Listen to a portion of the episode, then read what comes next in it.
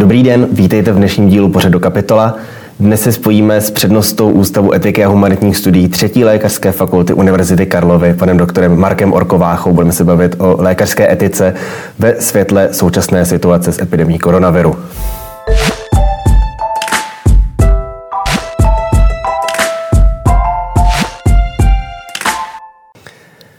Dobrý den, pane doktore, děkuji, že jste si našel čas a že jste se aspoň takto virtuálně spojil s námi do studia. Vítejte v kapitole. Dobrý den, děkuji za pozvání. Já bych začal čísly, která jsem si zde připravil. Současné době máme volných lůžek na jednotkách intenzivní péče a anesteziologicko-resuscitačních oddělení pro covidové pacienty 155, pro necovidové 422. Co se umělých plicních ventilací týče, je to 731 přístrojů, což je 31% celkové kapacity. U přístrojů ECMO na mimotělní oběh je jich volných 44, což představuje 52%. V úterý jsme měli 12 486 nových pozitivních příkladů, případů e, nakažených COVID-19, což byl rekord od začátku tohoto roku. V této souvislosti se hovoří o tom, že u nás pomalu, ale jistě hrozí ta situace, kterou jsme mohli pozorovat loni na jaře, například v Itálii, že dojde k tomu obávanému přetížení zdravotnického systému, že nebude možné všem osobám, které by péči potřebovali v potřebné míře, ji poskytnout. Jsou na to čeští lékaři připravení? Jsou, eh, ale je potřeba to dovysvětlit. Jo? Mm.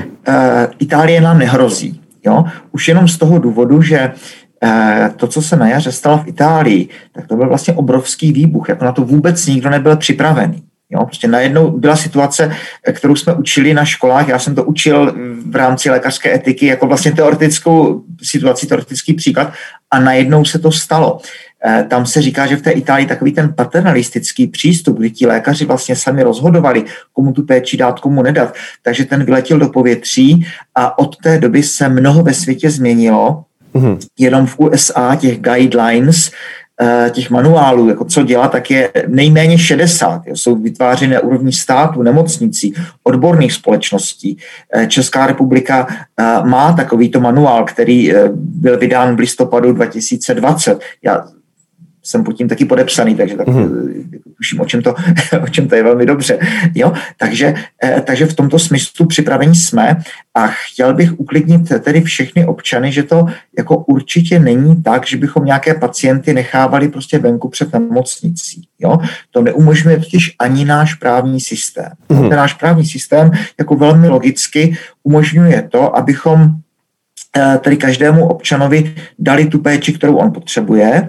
A v případě, že přijde takováto nějaká nenadála událost, no tak pak se nedá dělat nic jiného a my mu tu péči dáme prostě takovou, jaká bude v té době k dispozici, což úplně v extrémním případě eh, může být, eh, může být třeba to, že tam je nějaká přistýlka nebo eventuálně někde jako na chodbě nebo tak, tato péče se považuje za péči lege artis, protože je to eh, indikovaná péče na nejlepší objektivní možné eh, úrovni je to považované tedy za, za lege artis a e, děláme, co můžeme, ale nikdy, nikdy toho pacienta neopouštíme. Jo? To je i české právo, tady tohle velmi dobře definuje v tom zákoně 372.2.11, to ještě byly sdílny Leoše Hegera, tady tyhle dva zákony, které začaly platit 1. dubna 2012, kde se říká v paragrafu 48 odstavec 3, že pokud pacient potřebuje neodkladnou péči, takzvanou, tak potom prostě musí být eh, přijmout, eh, přijat tím eh, příslušným zařízením i v případě, že má naplněné kapacity. Takže chci uklidnit všechny v tom smyslu, že, že to není prostě postavené tak, že bychom nechávali pacienty někde umírat jako na ulici, tak jako to v žádném případě. Mhm. Zmínil jste, že tyto otázky, které teď nejspíš budou lékaři muset řešit v praxi, s nimi probíráte v kurzech lékařské etiky během jejich studií. Je to skutečně poprvé, co reálně budou tyto teoretické znalosti muset v praxi použít, nebo eh, k té selekci, nebo jak se v odborné terminologii v lékařské říká triáži, eh, ve své praxi k ní přistupují, byť to třeba není tolik vidět a není to tak eh, v takové alarmující situaci, jaká nám hrozí dnes? No tak to slovo triáž, zajímavost, je z francouzštiny a poprvé ho použil Napoleonův vrchní chirurg jménem Dominik Jean Larey, který, eh, který v tom přílivu zraněných vojáků z fronty měl zvláštní kritéria říká, že napřed musíme ošetřovat lidi bez rozdílu na národnost, vojenskou hodnost a dokonce zda je to přítel nebo nepřítel. Takže od něho se potom datuje tady to slovo triáž, to třídění pacientů, ale toto, toto takto neprobíhá v našich nemocnicích v tom smyslu, že bychom se rozhodovali, komu teda péči dát, komu nedat. Takhle to, takhle to není postaveno. Jo? triáž učíme naše studenty, nikdy jsme nepředpokládali, že se s tím setkáme v praxi, spíš jsme to učili jenom jako zajímavost v rámci principu spravedlnosti, ovšem v trošičku pozměněné podobě. Jsme tam učili třeba to, co se stane, když s tím přišli Izraelci, jak když se arabský atentátník odpálí v, arabské, v izraelské restauraci a přijde první sanitka, tak co má dělat? tak e, napřed se stará o ty středně raněné, otevřené zlomeniny a ku podivu nechá být ty těžce raněné, třeba jsou uh, břišní bolesti, na podezření na nějaké, na nějaké uh, závažné poranění uh, gitu nebo uh, tak. Proč? Protože do těchto těžce raněných bychom museli investovat velké množství času a možná i prostředků technických, kterých v té stanici je nedostatek, eh, s nejistým výsledkem. Zatímco když bychom léčili krvácení, otevřené zlomeniny, ty středně raněné, tak tam za poměrně krátký čas určitě ten život vrátíme. Takže je to naprosto utilitaristické. Uh-huh. Je, to, je to to situace té polní nemocnice, kam přijde ten příliv eh, raněných, takže ty lehce raněné, ty walking wounded, jo, ty, ty, ty, co jsou schopny chodit, tak ty necháme být, ty těžce raněné taky a staráme si o ty středně raněné. Chci ale jedním dochem dodat, eh, že ta současná situace v souvislosti s pandemí COVID-19 taková není. Mm. Taková není, protože eh, my nemáme výbuch v restauraci nebo nějakou závažnou řetězovou eh, hromadnou nehodu. Když bychom měli takovéto nějaké nehody, tak já se díky té své profesi přátelím i s intenzivisty, měl jsem možnost nahlédnout do těch algoritmů, ty jsou velmi pečlivě propracované. V zásadě je to udělané tak, že když se kdekoliv v České republice stane řetězová hromadná nehoda, tak všichni ví prostě, které sanitky, které vrtulníky do té které nemocnice budou ty raněné odvážet. Ovšem to není současná situace. Ta současná situace nenastala během jedné vteřiny. to není výbuch. Mm-hmm. My se do té situace pomalučku dostáváme, takže vždycky to je, to je tak, že Eh, každý stát má prostě určité, určitou kapacitu těch lůžek a pak někde hodně pod tím má určitou kapacitu těch, těch nemocných, kteří ty lůžka eh, potřebují. Eh, je potřeba možná zdůraznit, že Česká republika na tom je velmi dobře a co se týče kapacity zdravotnických zařízení, které poskytují tu lůžkovou péči v přepočtu na počet obyvatel, tak to máme jednu z nejvyšších v Evropě. Mm. A, takže to je ta fáze toho míru. Pak následuje druhá fáze, kterou vlastně vidíme teď, kdy na jedné straně vidíme, že je zle, tak trošku se snažíme navyšovat eh, počet lůžek, to jsou třeba ty letňany, eh, ale prudce nám roste počet nemocných. Mm-hmm. No, dodávám, že tím bottleneckem, tím hrdlem lahve České republice není ani tak počet lůžek, jako spíš počet toho vyškoleného personálu. Hmm, takže to nejde o to, že bychom neměli lůžka, ale to, co nám opravdu chybí, je ten vyškolený, vyškolený personál. No a e, bože dej, ať se nestane, může nastat i ta fáze 3, kdy ty dvě křivky se prostě protnou. Hmm. Že najednou těch lidí, kteří budou potřebovat tu intenzivní e, péči, bude najednou víc než eh, prostředků, které, nebo než těch lůžek, které máme, nebo personálu, které máme. Tak potom tam přichází, přichází to, že za péči lege arty se považuje prostě objektivně nejvyšší možná péče. Případně tady ještě je ta pojistka, že eh, bohu díky jsme členové Evropské unie, to znamená, můžeme po dohodě rozvážet ty nemocnice do, do ostatních států, které na tom jsou lépe. Mm-hmm. Takže nepředpokládám, že by ani v České republice nastala situace, eh, kdybychom ty pacienty opravdu jako nechávali eh, před nemocnicí, protože to, to opravdu opakuji, zakazuje i náš eh, státní zákon. Mm-hmm.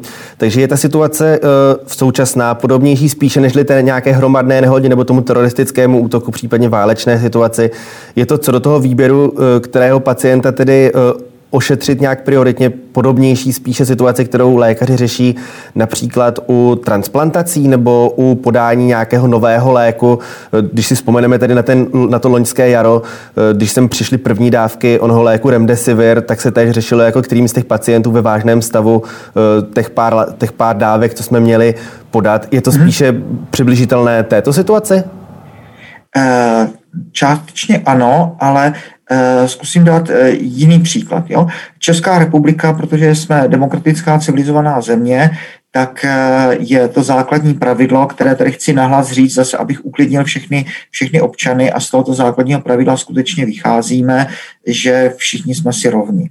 Jo? Mm. To zejména v Americe je samozřejmě obrovské téma v souvislosti s eh, hnutím Black Lives Matter, eh, kdy eh, tedy všichni dávají jako obrovský důraz na to, abychom nediskriminovali na základě věku, tedy ageismus, na základě třeba fyzického nebo mentálního handicapu, takzvaný ableismus, a pochopitelně, abychom nediskriminovali na základě pohlaví nebo, nebo, nebo rasy. Jo, tak to jsou naprosto jako tabu téma. Takže i v České republice z tohoto vycházíme, že prostě všichni občané mají stejnou danou hodnotu života. Nicméně eh, ani v České republice, a neříká to žádný mě známý etický systém, ani mě známý náboženský systém, si nemyslíme, že by udržování jakéhokoliv života v jakémkoliv stavu a za každou cenu byla dobrá věc. Mm-hmm. Jo? Všichni umřeme všichni umřeme. Nikdo na světě netvrdí, to, to netvrdí ani ty nejortodoxnější náboženské systémy, jako je e, judaismus, islám nebo křesťanství, že by udržování pacienta za každou cenu jo, v jakémkoliv stavu dál a dál a dál bylo něco, co bychom měli chtít.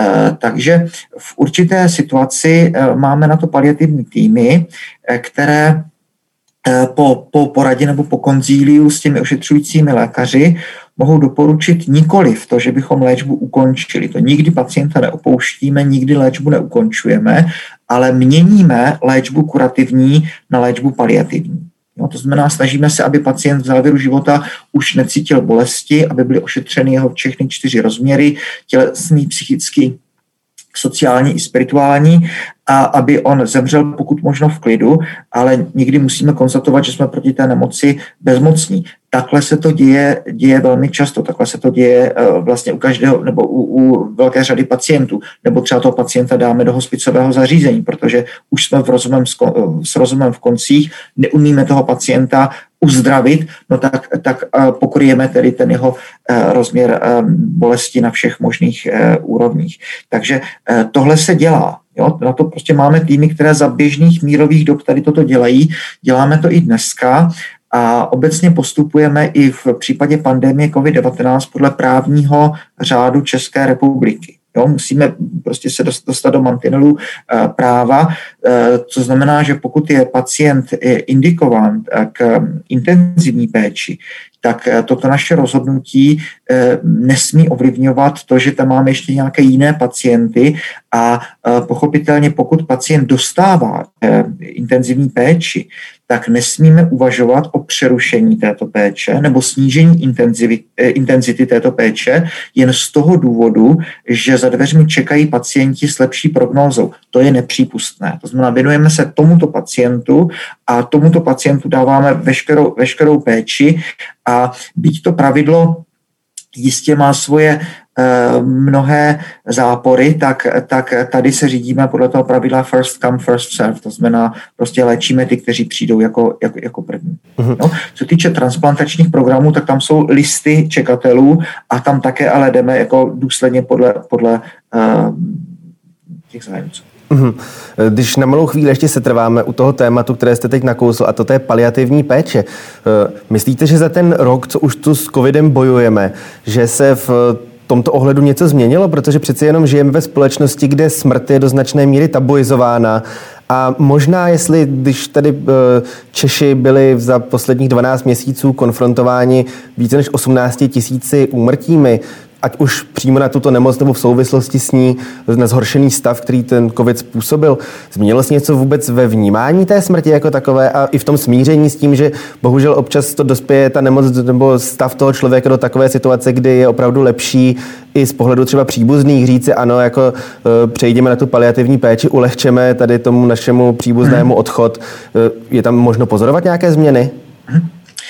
Eh, s radostí a opatrným optimismem chci říct, že Eh, to není otázka toho posledního roku, ale odhadují tak otázka posledních pěti, možná deseti let, kdy se co si zdá se mi v českém národě probouzí Je to také díky tomu, že eh, do pozornosti médií se dostávají eh, hospicová zařízení.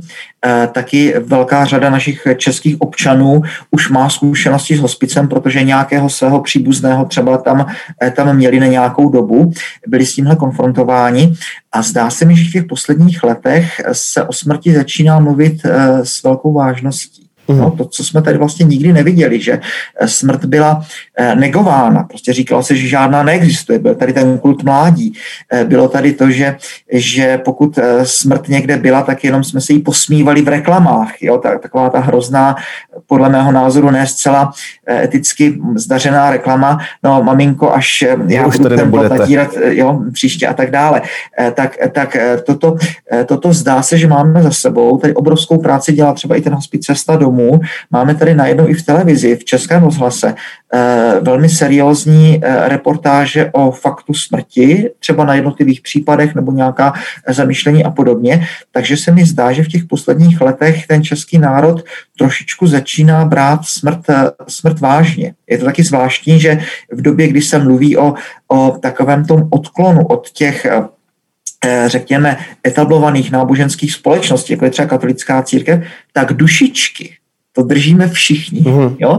že aspoň prostě v tom listopadu najednou jako celý národ, jako jdeme na ty hřbitovy se postarat o ty hroby a trošku tady o, o těch věcech přemýšlíme, takže zdá se mi, že se atmosféra trochu mění k lepšímu a uh, netroufal bych si říct, že ten poslední rok to eh, zlepšil, protože nechci, aby to znělo ode mě nějak jako cynicky, ale eh, v každém případě prostě máme tady jako řady rodin, eh, kterým už umřel někdo. Mm. Jo, buď to byl třeba nějaký senior nebo, nebo podobně, tak jsme konfrontováni s faktem smrti a, a jak jsme mohli vidět v těch posledních měsících, tak, tak umírají eh, všichni. Umírají umělci, hudebníci, eh, malíři, jo, umírají politici. Takže najednou jako vidíme, že to není otázka nějaké VIP péče, ale že opravdu prostě ten virus je nevyšpitatelný a jsme konfrontováni s faktem své vlastní smrtelnosti. Mhm. Eh, vrátil bych se k tomu, co už jste nakousl v té úplně první odpovědi, kdy jste zmiňoval, že vzniklo za uplynulý rok eh, mnoho různých guideline a tedy jako návodů a nějakých doporučujících stanovisek. Jak v té situaci, která teď eh, může nastat i v České republice, jak v ní postupovat? Sám jste říkal, že je tady od nějakého listopadu loňského roku je zde doporučující stanovisko, pod kterým je podepsán, myslím, jako vedoucí toho týmu pan profesor Černý z, ano. ze společnosti intenzivní kardio intenzivní... Eh, to je ČSARIM, takzvaná, to je Česká společnost, společnost uh, uh, anesteziologie, resuscitace intenzivní péče. Zeptám se, jaká tedy ty kritéria jsou, protože nejčastěji se asi ve všech těch reportážích se hovoří o kritériu věku, o, i vlastně kolega váš etik a filozof David Černý, jmenovec pana profesora, zmiňoval ten rozměr toho, že vlastně 80-letého člověka vlastně nepřipravíme o takovou porci toho života jako člověka 20-letého, který by to měl ještě hodně před sebou a mohl by, mohl by ten život prožít ještě velmi dlouhý. Eh, je to opravdu jenom o tom věku, nebo jak by tedy vlastně jako ten lékař, když bude mít eh, na příjmu několik různých pacientů a bude tam mít to poslední lůžko intenzivní péče, poslední uh, plicní ventilátor, jak by měl tedy postupovat, jak by měl to ideálního pacienta na tu největší pravděpodobnost záchrany vybrat? Jo, jo, jo. No, tak toto je hodně široká otázka. Odpovídám, že zase jako všechny civilizované státy eh, se aspoň v těch svých prohlášeních prostě eh, zapřísahají, že eh, nebudou ehm, jako padat do toho ageismu. Jo, to hmm. prostě opravdu jako takhle, takhle nejde, protože to je prostě jasný příklad diskriminace. Jo.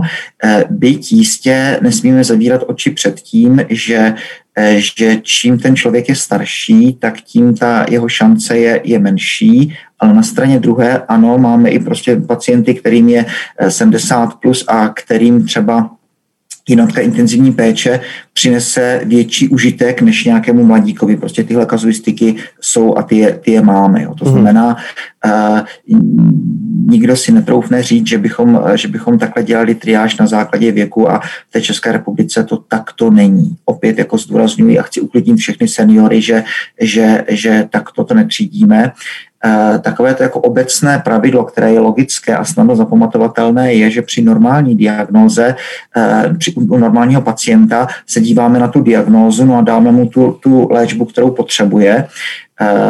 Eh, tady v případě třeba těch havárek, neštěstí, výbuchů a podobně, tak se díváme v zásadě jako i na tu, i na tu prognózu toho. Jo? Ale uh, jsou mm, guideliny, které se tomuto prostě naprosto vyhýbají, jsou guideliny, které to prostě opatrně zmiňují. U nás je to, u nás je to tak, že ten pacient prostě pokud je indikován na intenzivní péči, uh, tak uh, tu intenzivní péči dostane a Eh, ta péče nesmí být přerušena z toho důvodu, že eh, opravdu za dveřmi tam čeká třeba nějaký mladší pacient, který by z toho měl lepší prospěch. Prostě takhle to nefunguje. Jo?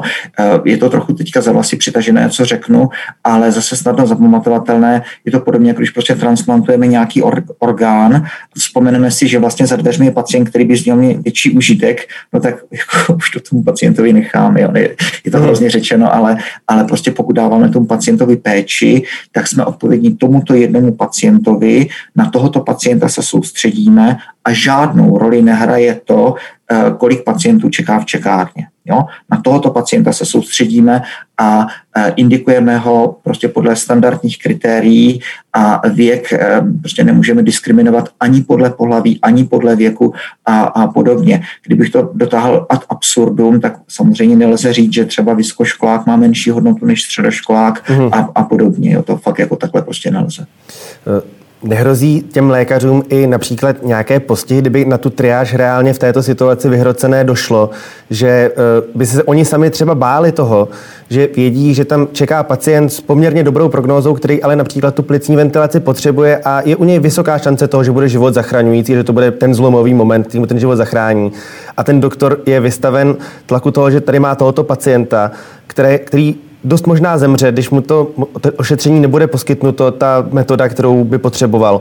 A nemůže on si třeba říct, podívejte, tady mi na těch ventilátorech leží lidé, kteří nejspíš stejně v řádu jednotek dní zemřou nebo budou muset být přemístěni na ten mimotělní objekt, kde je ta jejich prognóza ještě horší a nemůže se stát například, že tady pozůstalí potom um, člověku, kterého tady mám v té čekárně, se pak budou stěžovat, podívejte, ten doktor tady udržoval při životě uh, naprosto jako bezvýchodné, bezvýchodné pacienty, když to ten můj syn nebo otec, manžel mohl přežít, kdyby mu to jejich poskytl. Není tam možné to, že ty doktoři se budou tohoto obávat? Ne, ne. Opakují, ukončení léčby, pro kterou je pacient indikován s cílem získání zdroje pro pacienta s příznivější prognózou, prostě není přípustné. Uh-huh. Tečka. Jo? Takhle to je. Eh, eh, jistě, že eh, američani třeba přišli s tím, že by, že by ty týmy, které by posuzovaly, to nejde jenom o to, zda pacienta dáme na intenzivní péči, ale taky třeba, jak dlouho on tam bude a nebo kdy tu intenzivní péči bychom měli ukončit, tak američani by chtěli, aby to byl to jiný tým, než ten tým těch ošetřujících lékařů. Uh-huh. U nás je to taky v jednom právnickém dokumentu od pana docenta Petra Šustka, že pokud by to bylo možné, tak aby takováto rozhodnutí dělali, dělali jiní lékaři. A je to z toho důvodu celkem jako logického, aby v případě nějakých právních sporů nebo eventuálně nějakých, nějakých žalob, tak by tam byla zajištěna větší nestranost. Uh-huh. Za druhé taky je to obrovská psychická vzpruha pro ty ošetřující lékaře, kteří prostě teďka léčí a ví, že léčí, že mají na starost nic jiného a v neposlední řadě je tam taky to poutu důvěry mezi, mezi pacientem a lékařem. Ale uh, opakuji tedy, pokud pacient je indikován k intenzivní péči, tak ji dostane a v České republice, pokud za dveřmi čeká pacient, který má třeba lepší prognózu, no tak, tak je, bude převezený do jiné nemocnice. Jo, opravdu není to tak, že bychom pacienty nechávali umírat někde na chodbách nebo před nemocnicí a podobně. To spíš tak se možná to někdy takhle média vyhrocují, ale prostě taková ta situace není nastavena. Mm-hmm. No, chci uklidnit opravdu všechny, že tohle nehrozí. Ještě když se vrátím k té personální otázce, kterou jste zmiňoval. Asi tady každému logicky dojde, že výstavba různých těch letňan a podobných eh, nemocnic, tady hm, nouzových, není samospásná, když tam nebudeme mít ten personál. Eh, jak k tomu přistupovat? Je tady eh, možnost toho, co jsme viděli teď v loňském roce, povolat eh, ty studenty vyšších ročníků lékařských fakult a řeší se to tím ku příkladu, že i například obsluha toho mimotělního oběhu je poměrně složitá záležitost. Jestli, jestli vlastně pomůže to, když naženeme do té polní nemocnice mediky a postavíme předně přístroje, o kterých třeba jen četli v knihách nebo jen sledovali, jak nějaký ten uh, jejich učitel tam je obsluhoval a v podstatě tam také nebudou zas až tak moc platní? No tak moc děkuji za tu otázku. To bych teda přál jaksi všem Eh, našim divákům, aby se podívali, jak, jak funguje ECMO. Hmm. Eh, na internetu to jistě někde najdete. No to, to vůbec není jednoduchý. Jo, to jako, jako obsluhovat ECMO to není, eh, to není tak, že si vezmu teda nějakého studenta a, a postavím ho k tomu. Samozřejmě dá se to naučit, ale je to, je to už jako vysoce profesionální záležitost. Já máme venovenózní ECMO, venoarteriální, venoarteriovenózní. Navíc u ECMA je prostě obrovský etický problém, protože ECMO není léč léčba. Mm-hmm. No, ECMO je, je systém, kterým získáváte čas. Jo? To znamená, dneska třeba můžeme pacientovi, který už to prostě plícemi neutáhne, eh, to dýchání z důvodu toho, že, že onemocněl Eh, na COVID-19, tak že ECMO znamená extrakorporální membránová oxygenace, takže my mu tu krev jako silnou trubkou vyvedeme ven z těla, tam ji okysličíme a vrátíme ji zpátky. Takže právě eh, někdy to ECMO nahrazuje funkci plic i srdce, někdy jenom plic a někdy je to tak, tak napůl a ECMO eh, je most, kterým získáváme čas, jako není to léčba, ale někdy se to taky, taky může stát jako léčbou nebo systémem, který eh, hodnotíme jako most, který vede nikam. Mm. Kdy prostě najdou, máme pacienta na ECMU a, a on třeba potřebuje transplantovat, transplantovat plíce a my ty plíce nemáme. Jo. Teda to je jako asi jiný, eh, jiný eh, eh batoh etických otázek, které si můžeme nechat na nějaké příští naše setkání, ale eh, jenom teda to chci říct, jako, že eh, ECMO není, není léčba v tom jako pravém slova smyslu. Získáváme čas. Hm. Poslední otázka, kterou bych vám rád položil, která také má silný etický rozměr. Je to otázka návštěv těch umírajících pacientů, ať už v nemocnicích nebo v různých domovech důchodců, protože uh, řešil jsem to tady s, v tom na, v loni na jaře, že v podstatě mnoho těch klientů domovů důchodců zemřelo osamělých a v podstatě třeba i pro nějakou pokročilou rozvinutou demenci. Oni sami vůbec netušili, co se stalo, že najednou prostě přestali ty své blízké výdat a umírali s pocitem naprostého opuštění toho, že se na ně jejich vlastní rodina vykašlala. Hmm. A i třeba z vašeho pohledu, z pohledu římskokatolického kněze, v Itálii jsme měli hodně případů toho, že spousta kněží se nakazilo a zemřelo během poskytování eh, té svátosti nemocných nebo posledního pomazání, což je takový ten lidovější název, pod kterým to lidé znají. Jak by mělo být toto ošetřeno, tak aby eh, ti lidé měli, eh, ať už tu rodinou nebo tu duchovní útěchu skutečně do té poslední, do té poslední chvíle v situaci, kdy tam i těm lidem hrozí, že je. oni sami se nakazí? Moc děkuji za tu otázku a dotýkáte se uh, opravdu čehosi jako velmi bolavého. Jo? My jsme velmi soustředěni na ten fyzický, organický, biologický rozměr toho pacienta. My bojujeme s tou nemocí, ale eh, jak už bylo řečeno, tak máme rozměr taky emocionální, máme taky rozměr nějaký sociální a máme taky rozměr spirituální a o tu taky jsou to ty čtyři bolesti toho člověka. Mě může bolet tělo, nebo eh, se může rozejít se svojí slečnou, tělo je zdravé, ale emocionálně se na tom špatně, nebo si cítím úplně sám, sociální bolest, no a nebo uh, pocituji to, že můj život absolutně nemá smysl, to je hmm. spirituální bolest. Jo? A to jsou reálné bolesti. Jo, to znamená, já bych se teda moc přimlouval za to, aby kde by to aspoň jenom trošku bylo možné, aby ty návštěvy byly umožněny.